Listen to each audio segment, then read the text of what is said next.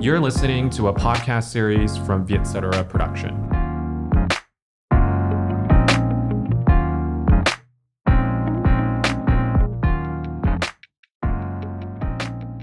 Xin chào mọi người quay lại với Education. Hôm nay chúng ta sẽ đến với một cái tập rất là đặc biệt, tập cuối cùng của Education mùa thứ hai. Cũng bởi vì cái tính chất đặc biệt của tập này thì hôm nay Hùng rất là hân hạnh được mời đến đây. Thật ra là mời đến từ xa, một khách mời rất đặc biệt đó là mục sư Ngô Duy Cường. À, em rất là cảm ơn uh, mục sư đã nhận lời mời của Education và xin chào mục sư ạ. À. Dạ vâng, xin chào anh Hùng Võ và xin chào quý khán thính giả.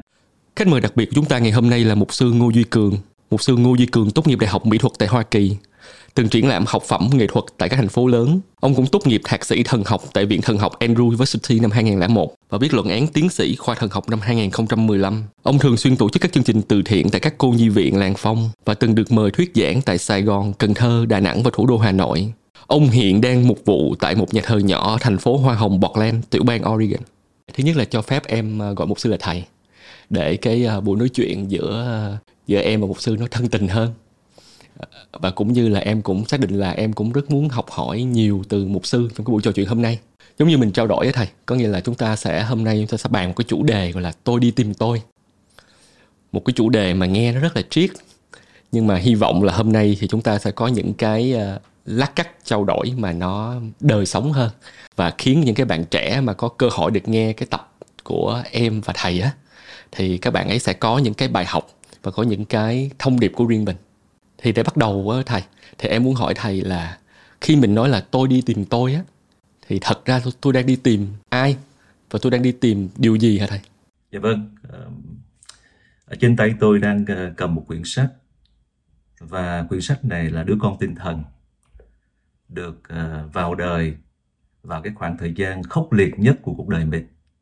Ờ, nếu mà quý vị có quyển sách tôi đi tìm ai và đã được xuất bản ở tại Việt Nam vài tháng trước. Ở phía sau đó có một cái dòng ngắn và ở trong cái nội dung của, dòng chữ ngắn này tôi có đề cập đến ba cái chấn động lớn đã xảy ra, xảy đến với cuộc đời của mình vào năm 2018. Và lúc đó tôi tưởng chừng như đã mất chính mình và mỗi ngày đối với tôi là một cái à, sự cố gắng phải nói là lớn lắm để có thể sống còn ờ, nhưng mà cũng chính vào cái giây phút tâm tối nhất của cuộc đời đó thì nơi đó đã ẩn tàng một ánh sáng. Và chính ánh sáng đó đã dẫn lối cho tôi đi ra khỏi cái vùng u tối của sự trầm cảm. Và lúc bấy giờ tôi có gặp uh, bác sĩ uh, chuyên khoa về tâm lý. Và ông có gợi ý một số điều liên quan đến cái phương cách chữa trị. Nhưng tôi đã không có đón nhận cái phương phương cách đó. Mà mình uh, đi tìm vào cảnh trí của thiên nhiên lắng nghe tiếng nói của hoa cỏ và qua cái âm thanh của thiên nhiên đó, thì mình nghe được tiếng nói của chính mình. Chính thiên nhiên giới thiệu lại mình ở giữa cảnh đời. Và cho mình biết rằng mình là một trong những thành tố rất quan trọng ở giữa cảnh trời đất. Và vì vậy mà cuốn sách tôi đi tìm ai được ra đời. Nói đến cái um, cái tôi này đó, thì thường là chúng ta ngại ngần phải không ạ? Chúng ta phải thâu lại và rồi cuối ngày chúng ta viết ra thì có rất nhiều lần chúng ta dùng cái từ ngữ tôi, cái chủ từ tôi. À, nếu mà bên tiếng anh thì cũng tương tự như vậy. Và tiếng việt của chúng ta, nào là con thì cũng là tôi, phải không ạ? Con với mẹ, con với ba à, tôi với bạn, vân vân. Biết bao nhiêu lần chúng ta dùng cái từ ngữ đó.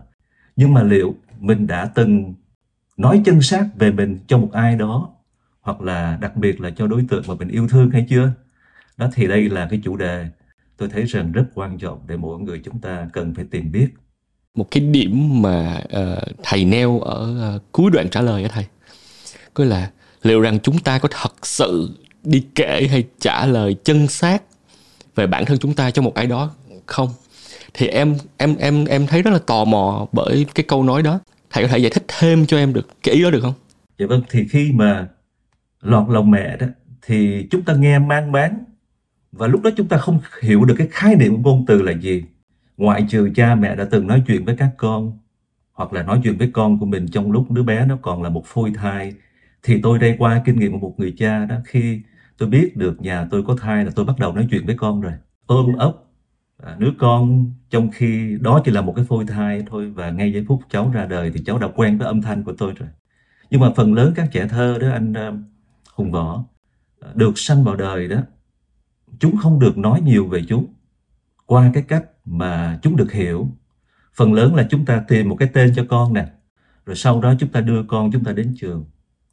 Và vô hình chung thì môi trường đó nó áp đặt cho chúng ta một cái tên, một cái danh xưng. Nhưng mà qua một thời gian chúng ta lại cảm thấy buồn và mang mát trong lòng mình không tìm ra được cái hướng đi của mình. Lúc bây giờ mình đặt rất nhiều câu hỏi. Rất nhiều câu hỏi, tôi là ai? Tại sao tôi lại bị hoặc được sanh ra trong cái hoàn cảnh này?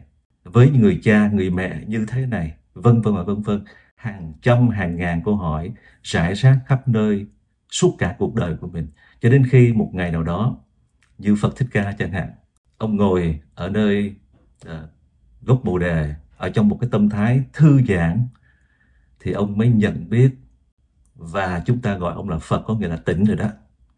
Nhưng mà đã tỉnh rồi bước kế tiếp là làm cái gì thì việc đó là trách nhiệm của mỗi người trong chúng ta phải không đó, thì cái việc mà đi vào để nhìn biết mình là ai vô cùng quan trọng. Là vì ờ, anh hùng võ biết là trong cơ thể của chúng ta, hiện tại thì bên ngành khoa học cho biết là có khoảng 75 cho đến 100 ngàn tỷ tế bào.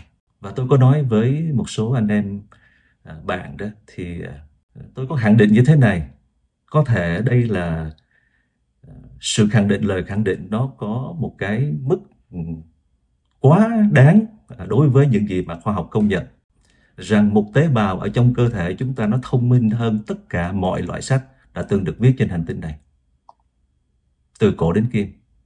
Chỉ cần một tế bào thôi, cái sự thông minh của nó và cái sức chứa đựng của nó hơn tất cả mọi loại sách đã từng được viết trên hành tinh này.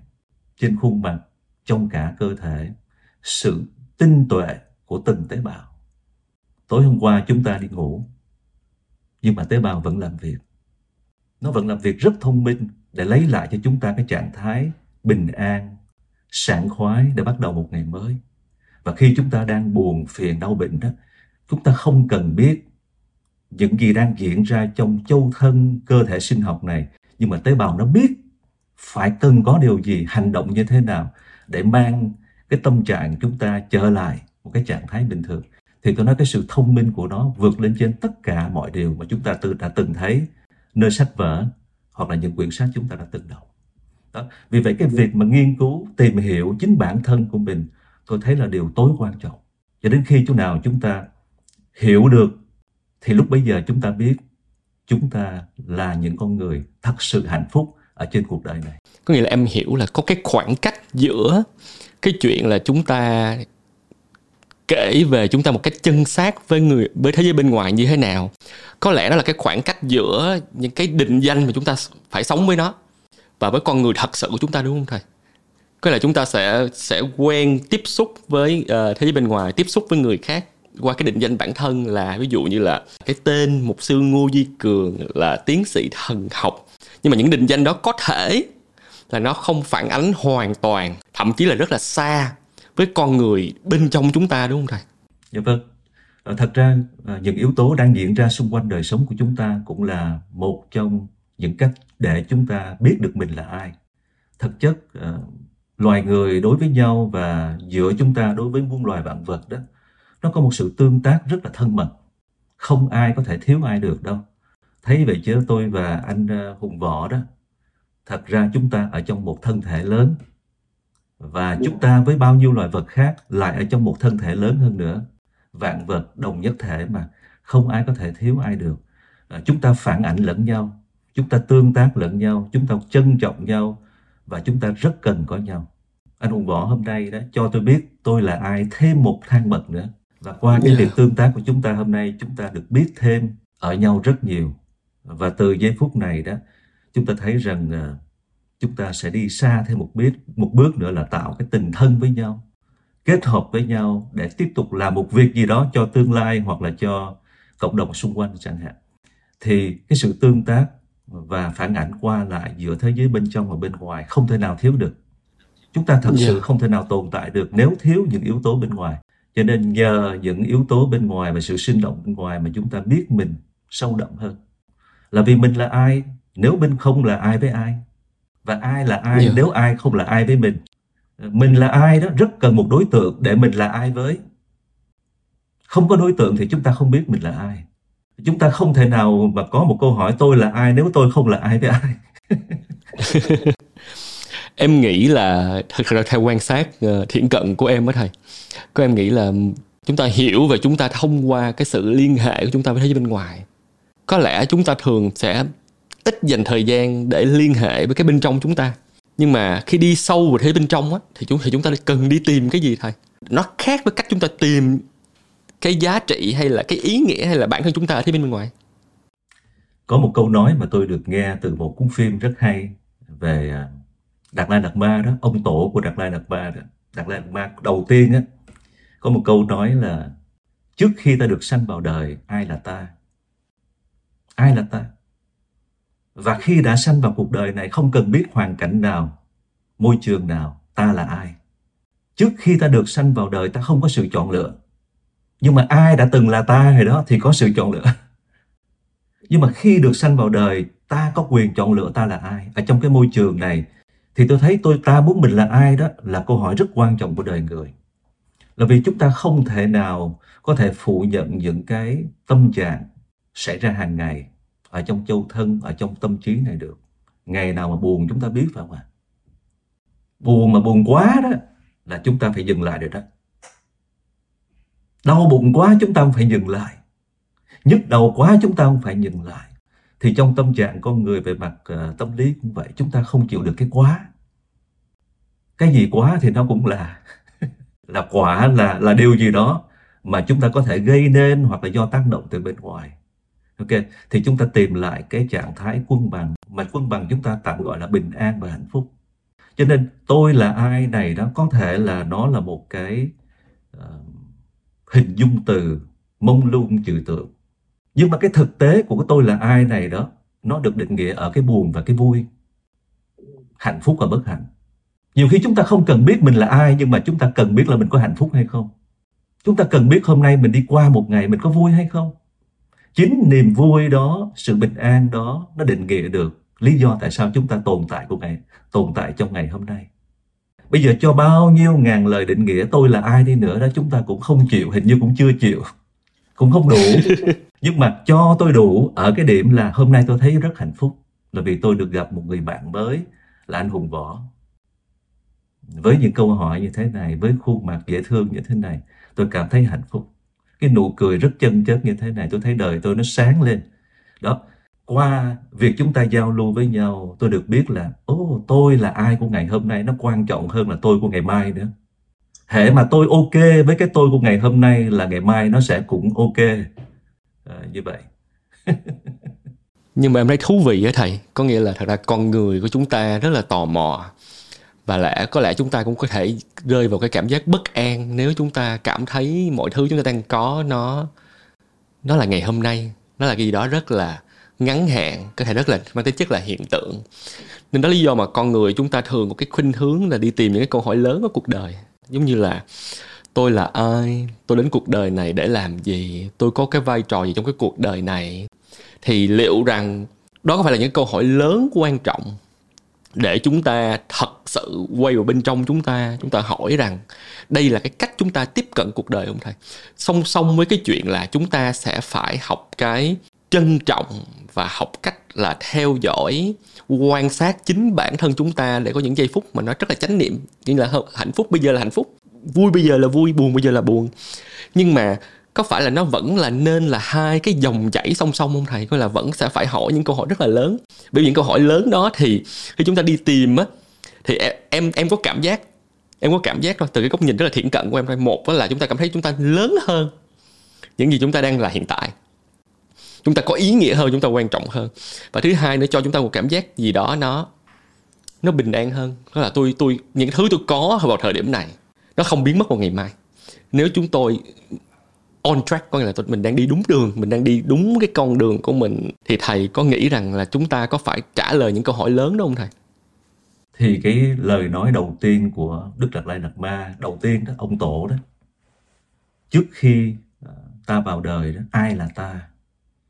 Ai đó có thể có lẽ là có một ước mơ lớn lắm để nhập thể vào đời.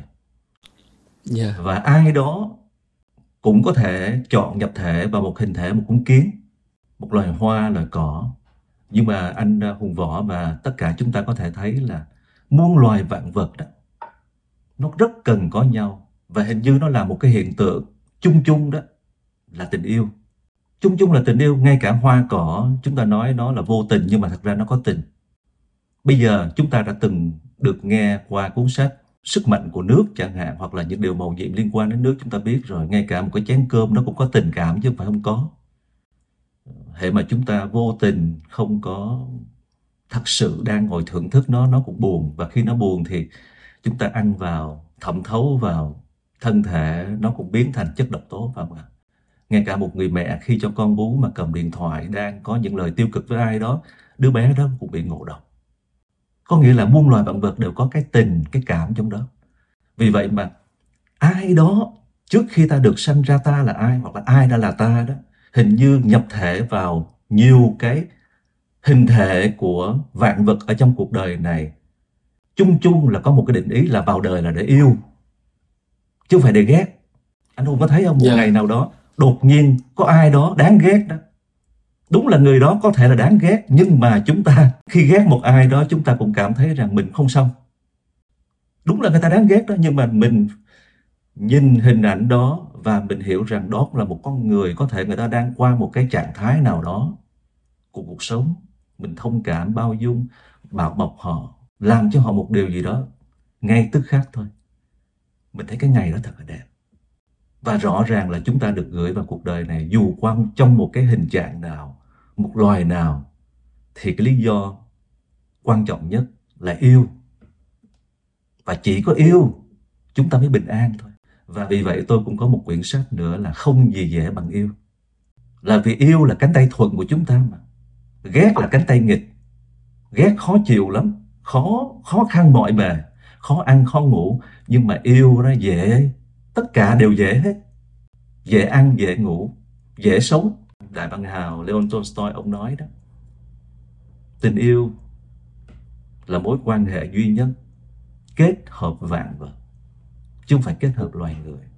Và Victor Hugo, ông cũng nói, thế giới này nếu không có tình yêu thương thì mặt trời sẽ tắt. Thực ra em ờ, em rất là đồng tình và cũng rất là hiểu cái ờ, cái chia sẻ của của thầy nói về câu chuyện là à, một cái cuộc sống rộng lớn hơn với sự liên kết của của vạn vật trong cuộc sống cái tầm quan trọng cái vai trò của của vạn vật trong cuộc sống và cái tình yêu thương nữa. Nhưng em vẫn muốn quay lại câu hỏi về bản thân. Có nghĩa là liệu rằng có nên cần xây dựng một cái tình yêu thương đối với chính bản thân mình trước không thầy? Trước khi mình có cái tình yêu thương lớn hơn và phải có chăng là cái tình yêu thương bản thân này nó trở nên thật sự là nó nó trọn vẹn và nó đủ đầy khi chúng ta có một cái sự hiểu về bản thân. Nếu chúng ta không thể hiểu là ngày hôm nay sao chúng ta cảm thấy là có một sự trống rỗng, có một sự không hạnh phúc. Với cái thứ chúng ta đã từng cảm thấy hạnh phúc, thì đâu đó có thể là nó là những cái dấu hiệu để mà chúng ta biết là có là chúng ta phải khám phá lại bản thân đi. Chúng ta phải tìm lại cái gì bên, đã thay đổi bên trong bản thân chúng ta đi. Để chúng ta tìm một cái sự kết nối phù hợp hơn với cái thế giới bên ngoài. Thì em em vẫn muốn hỏi thầy câu hỏi đó thì liệu rằng có nên xây dựng cái cái sự hiểu bản thân hay không? Ờ, trước khi chúng ta chúng ta nhìn có cái nhìn kết nối với các yếu tố bên ngoài á thầy. Vâng, ờ, cách chúng ta hai ngàn năm đó có một vị thầy Người nói rằng con mắt là đèn của thân thể. Nếu mắt con sáng thì cả thân thể con sẽ sáng láng. Nhưng ngược lại nếu mắt con tối thì cả thân thể hay là cuộc đời sẽ trở nên tối tăm. Và Ngài nói rằng, nếu đó là tình trạng của bản thân con đó, thì sự tối tâm đó sẽ lớn là giường nào. Cái nguy hiểm nhất trong một đời người đó là mình không biết mình là ai. Và trải qua lịch sử nhân loại thì anh hùng võ cũng thấy rồi, biết bao nhiêu nhân vật. Một trong những người mà thế giới ngày nay đó, ngay cả khi chúng ta phải đưa hình ảnh của ông lên trên màn ảnh của Facebook Facebook cũng không chịu. Facebook một vài ngày sau gạt ra liền xóa hình ảnh nó liền là hình ảnh của Hitler đó. nhưng mà ông cũng lớn lên như là những trẻ thơ ờ, của chúng ta thôi nhưng mà ông không được cái môi trường xung quanh là vì chúng ta đang ở trong một cái chương trình liên quan đến education phải không anh uh, Hùng Võ? Education quan trọng lắm. Education là gì? Tôi cũng theo dõi một số chương trình uh, mà các anh chị em làm tại Việt Nam liên quan đến ngành giáo dục vân vân. Nhưng mà tôi thấy so far đó là chúng ta đã hiểu sai về education. Education không phải áp đặt một cái tư tưởng ờ, một học thức nào đó vào tâm não con người, vào đời sống con người. Mà education có nghĩa là mời ra theo tiếng Latin. Là vì cái chữ education đó nó đến từ tiếng Latin chứ không phải đến từ tiếng Anh. Tiếng Anh về sau này mới dùng cái tiếng Latin là vì tiếng Anh ngày xưa không có. Anh là một cái bộ lạc Saxon ở vùng uh, phía bắc của châu Âu. Yeah. Nhưng mà Latin có trước tiếng Latin có trước. Thì trong tiếng Latin education có nghĩa là mời ra. Cái gì đã có sẵn bên trong chúng ta phải mời ra phải không ạ? Vì vậy mà tôi thấy rằng các bậc phụ huynh cha mẹ và thầy cô giáo hãy để ý đến cái tiềm năng cái thiên tư của một đứa trẻ đã có sẵn trong đó rồi. Mà làm sao có thể mời được một trẻ thơ biết ra? Tâm trạng của trẻ thơ thì nó dè dặt nó ngại ngần nó quan sát thế giới xung quanh và nếu thật sự chúng ta cho trẻ thơ một cái môi trường gọi là tự nhiên, thoải mái, yên tâm đó, các cháu sẽ thể hiện chính các cháu đã là thiên tài rồi. Cái vấn đề là môi trường xung quanh như thế nào? Và khi chúng ta nói đến education là chúng ta tạo cái môi trường xung quanh cho thật là thật là bình an, thật là thoải mái, thật là nhẹ nhàng. Ở đây khi tôi giao tiếp với trẻ thơ hay là tuổi thanh thiếu niên và đặc biệt các con của mình đó tôi lắng nghe rất nhiều. Lắng nghe rất nhiều. Tạo ra một cái môi trường để các em có thể bước ra. Và khi các em được bước ra được rồi đó, thì chúng ta mới có thể cùng với các em, kết hợp với các em, song hành với các em ở trên cuộc đời này. Nhưng mà anh hùng võ có thể thấy là thì chúng ta có thể là nhồi nhét quá sức tưởng tượng vào mọi lĩnh vực của trẻ thơ. Tôi thấy ở việt nam là cái việc học thêm đó, nó quá sức đi các em không còn có những cái thời gian tự nhiên đối với thiên nhiên ờ, đối với tình bạn, đối với những cái trò chơi mà tuổi thơ cần phải có ngay cả người lớn cũng vậy. Quá dục tốc, quá tốc độ trong mọi việc, đạt chỉ tiêu, vân vân và vân vân. Riết rồi đó, mình mất mình giữa cuộc đời này không hay. Cho nên quay lại câu hỏi của anh hùng võ là làm sao mà mình biết mình? Làm sao mình biết mình? Nếu môi trường xung quanh nó không có skewer tôi đi vào thăm trại tù đó. Đa số toàn là tù nhân chung thân thôi. Việt Nam đông lắm. Ở tại tiểu bang tôi đang sống. Có những người đó bị kết án 200 năm tù. Có một người bị kết án 350 năm nói với tôi rằng, đã nhiều lần anh viết đơn thư petition, đưa lên chánh án và thống đốc ở đây để xin được kết liễu cuộc đời nhưng mà họ không chịu. Nếu mà anh hùng võ có dịp đi vào thăm những nhà tù như thế này, anh sẽ thấy có một cái hiện tượng rất lạ, là họ rất là ngoan. Tại sao lại được gọi là ngoan? Là vì xung quanh họ chỗ nào cũng có camera hết 24 trên 24 ngoài ra bộ tứ bề là có cảnh sát. Túc trực 24 trên 24 tiếng đồng hồ cảnh sát thì cái mặt ai cũng thẹo não buồn bã, nhưng mà tù nhân đó như là trẻ thơ vậy. Nhưng mà bên trong họ vẫn giấu một điều gì đó mà thế giới bên ngoài không biết. Họ rất nguy hiểm. Và khi tôi được huấn luyện để vào thăm, người ta đưa cho tôi một tờ giấy đòi mình phải ký vào. Bất cứ chuyện gì xảy ra với mục sư, chúng tôi không có trách nhiệm. Tự mình phải tìm đường thoát thân cho chính bản thân của mình.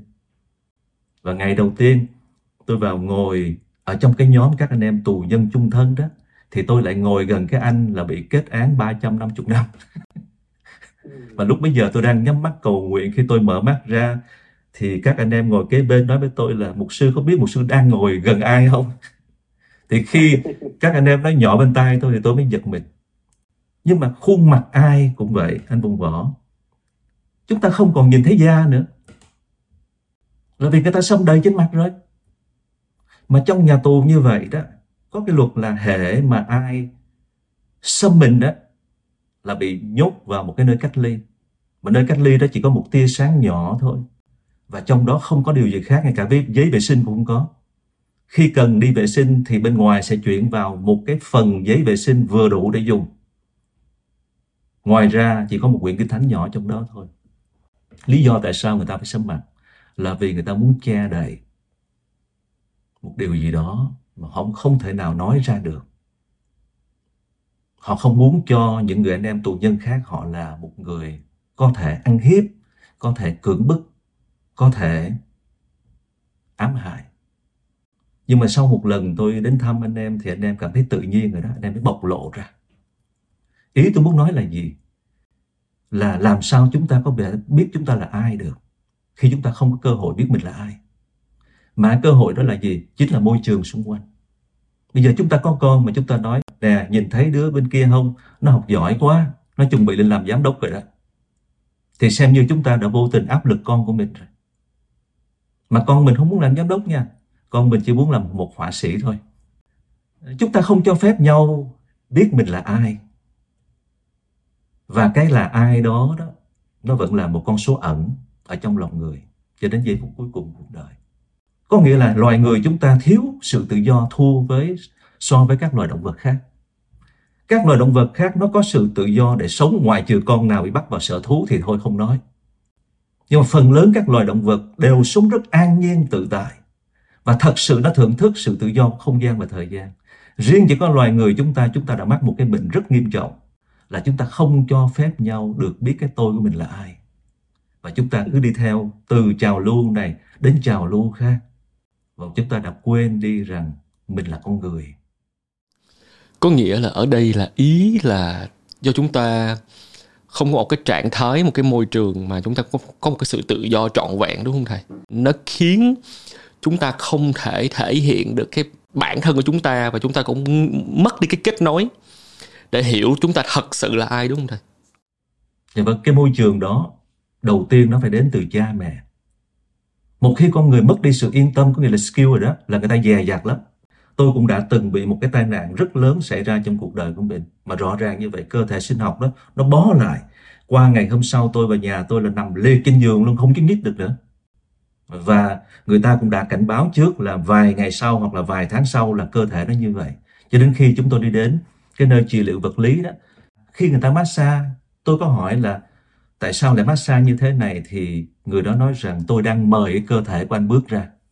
Tôi đang mời những cái muscle nó bị co lại là vì khi gặp tai nạn hay là gặp uh, những cái tình huống nguy cấp nguy hiểm đó là cơ thể tự động nó tự vệ đó thì nó phải rút lại. Và tâm lý của chúng ta cũng vậy não trạng cũng vậy. Khi chúng ta thấy cái hoàn cảnh xung quanh bối cảnh xung quanh nó không được an tâm lắm đó tự nhiên nó rút lại. Mà thường ngày chúng ta phải đối diện với biết bao nhiêu vấn đề bất an của tâm lý cái não con người này bị bó lại, rút lại, bây giờ cần có ai mời nó ra thì chúng ta phải cần một cái therapist tạo cho chúng ta một cái môi trường thật sự yên tâm để chúng ta bước ra phải không ạ? Nó tương tự như cơ thể sinh học của người thôi. Em có thể hiểu là trong một cái môi trường mà tự do hoàn toàn thì chúng ta có một cái ờ, có khả năng chúng ta có thể thấy được bản thân chúng ta rõ ràng hơn á. Nhưng em cũng muốn đặt một câu hỏi phản biện ở thầy, có nghĩa là trong trường hợp chúng ta phải co lại, chúng ta lựa chọn một cái hành xử nó khác có nghĩa là cho dù trong cái môi trường đó tự do hoàn toàn, tự do tuyệt đối hoặc là tự do không hoàn toàn, tự do cục bộ á, thì cái cách chúng ta lựa chọn hành động, lựa chọn nói ra, lựa chọn suy nghĩ á, nó cũng đang phản ánh cái bên trong chúng ta không thầy? Đúng, nó phản ánh bên trong, nhưng mà nó phản ánh cái mặt trái của bên trong. Có nghĩa là nó luôn luôn trong một cái tâm thái tự vệ. Và khi trong một cái tâm thái tự vệ thì chúng ta sẽ ra những cái gai góc giống như là con nhím vậy đó sẵn sàng để tự vệ mà. Chúng ta thử hỏi, nếu mà người không cho chúng ta được sự tự do, tự nhiên, tự do và tự nhiên cái tự nhiên có nghĩa thoải mái đó, thì ai đây? Thì chỉ có thiên nhiên thôi.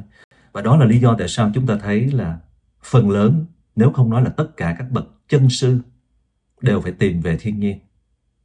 Và Phật Thích Ca cũng không phải ngoại lệ.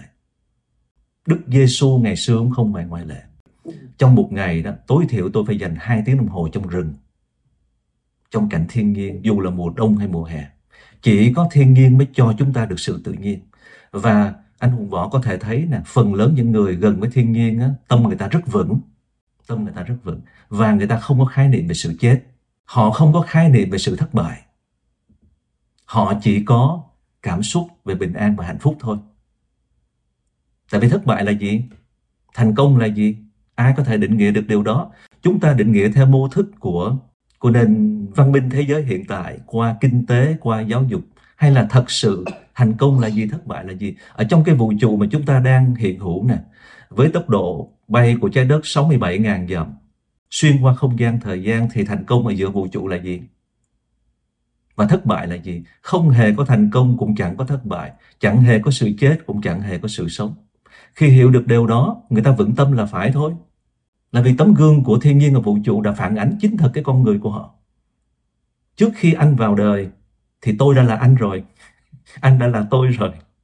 Và như vậy đó, chúng ta sẽ không làm phiền ai. Chúng ta sẽ không không có vô tình đó để lấy của ai một điều gì cả.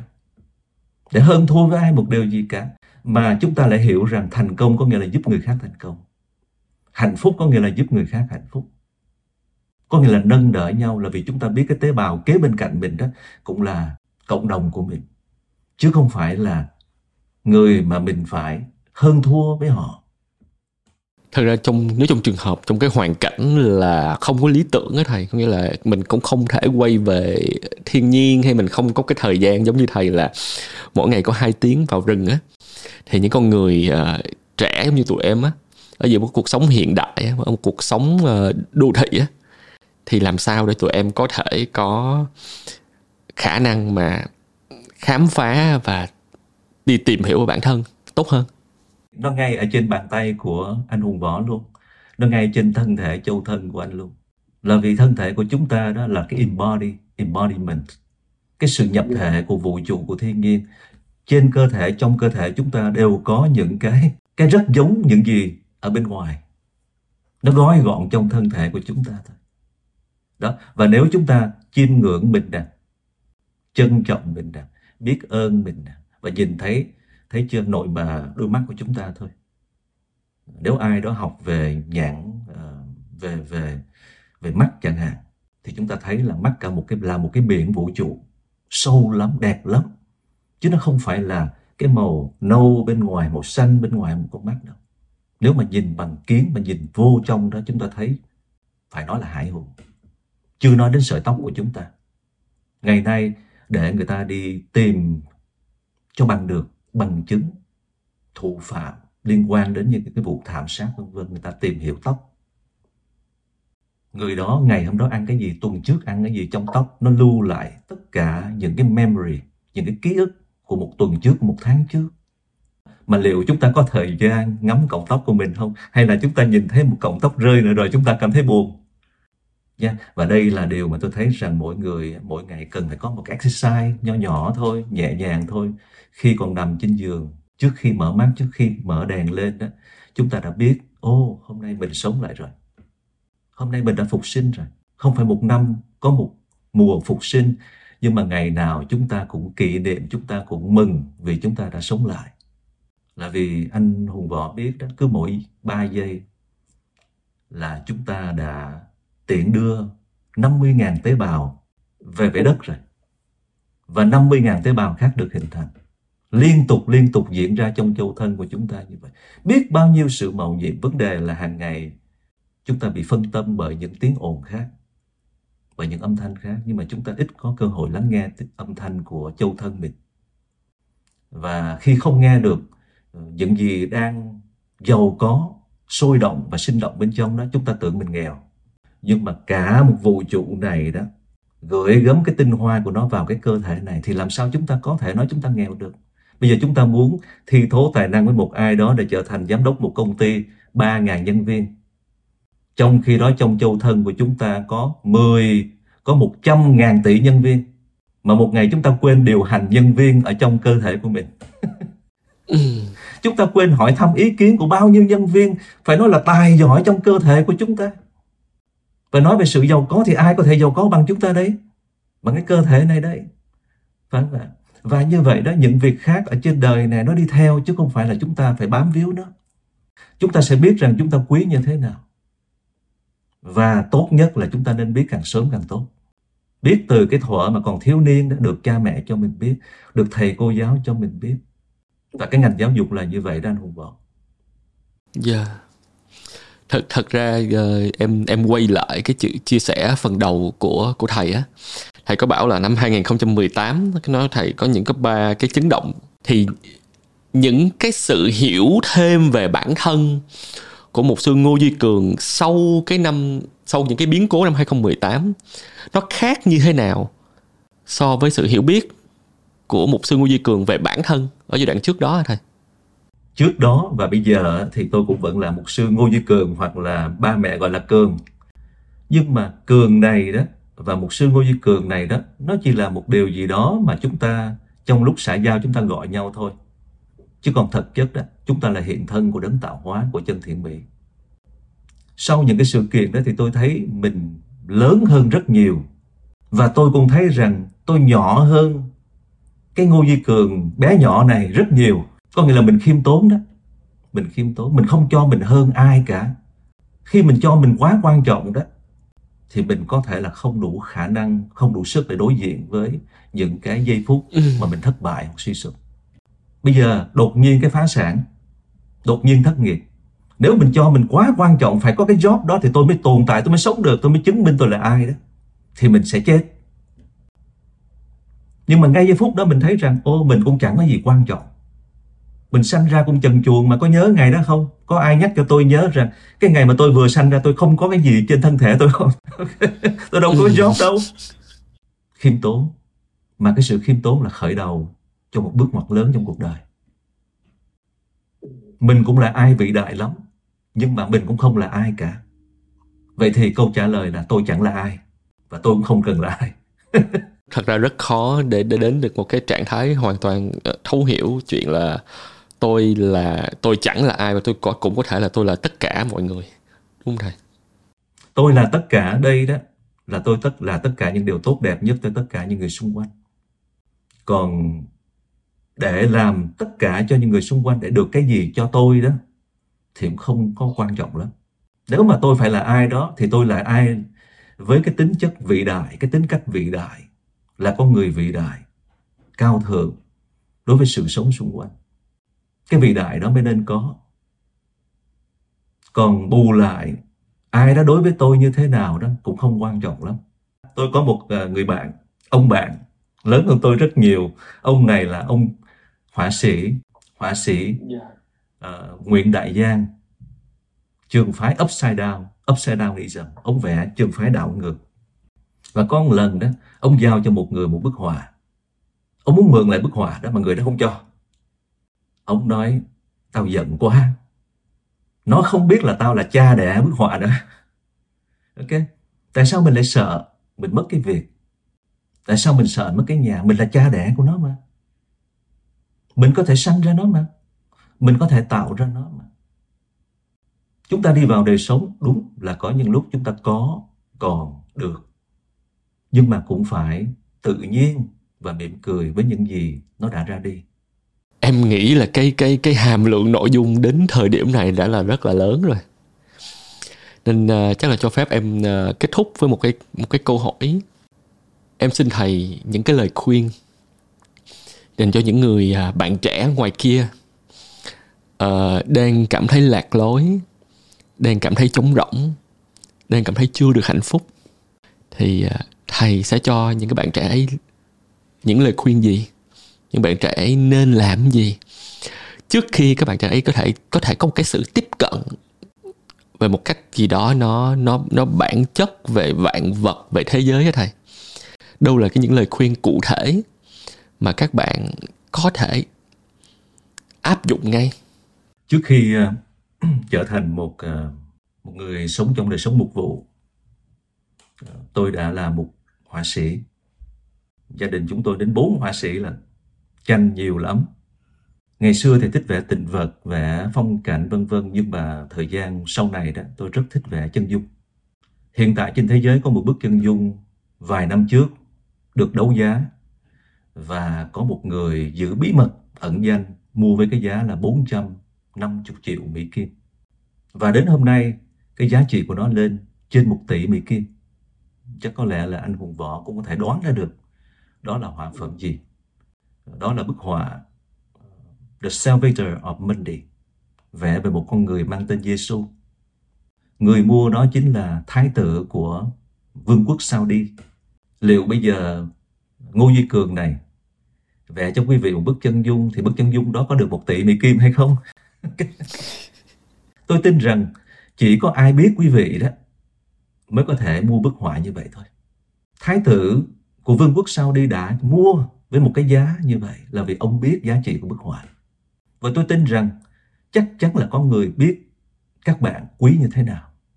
Và đó là lời khích lệ của tôi rằng các bạn vô cùng quý giá.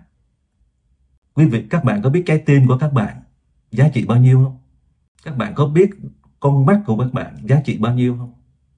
Cái châu thân này trong tất cả mọi nhà khoa học đã từng có trên hành tinh này từ xưa nay. Chưa có một nhà khoa học này một nào, một cái phòng thí nghiệm nào có khả năng tạo ra một tế bào cả. Người ta chỉ có thể cấy thôi chứ người ta không tạo ra được. Cho nên chúng ta vô cùng giá trị. Không phải về cơ thể sinh học vật chất không, mà về tâm linh của chúng ta, về tư tưởng của chúng ta. Hãy đợi đấy. Đấng đó hoặc là ai đó sẽ đến nói rằng, tôi muốn mua, tôi muốn mua bạn với một cái giá còn hơn một tỷ Mỹ Kim nữa. Hãy đợi đấy mà trong lúc đợi đấy đó là phải tắm rửa cho mình. Đừng có để mình bày hay. Để khi bức tranh được đưa ra đó ồ đúng cái giá trị của nó rồi. Phải tươi cười với chính mình là vì mình là một con người thật sự là rất tốt đẹp. Là trên Dạ. thiện mỹ đó. Yeah. Em rất là cảm ơn ờ, thầy ờ, đã chia sẻ với em, với Education, với ờ, với những bạn nghe và theo dõi việc Satara à, cho cái chủ đề ngày hôm nay và cũng ờ, rất biết ơn rất là nhiều cái đúc kết ờ, rất là sâu sắc ờ, của thầy trong cái phần chia sẻ này. Em cảm ơn thầy rất là nhiều. Dạ, xin cảm ơn uh, anh uh, Hùng Võ cùng Vietcetera. Các bạn, các anh em đang là những ngọn đuốc, đang là những ngọn đuốc rất sáng cho bầu trời tại Việt Nam. Tôi cũng có vào xem một số chương trình và tôi thấy khích lệ lắm. Và chương trình Education của anh Hùng Võ cũng như các bạn đó là điểm khởi đầu rất quan trọng. Tiếp tục dẫn bước thế hệ của chúng ta. Em cảm ơn thầy và rất cảm ơn các bạn đã dành sự quan tâm theo dõi đến thời điểm này. Xin chào và xin hẹn gặp lại các bạn.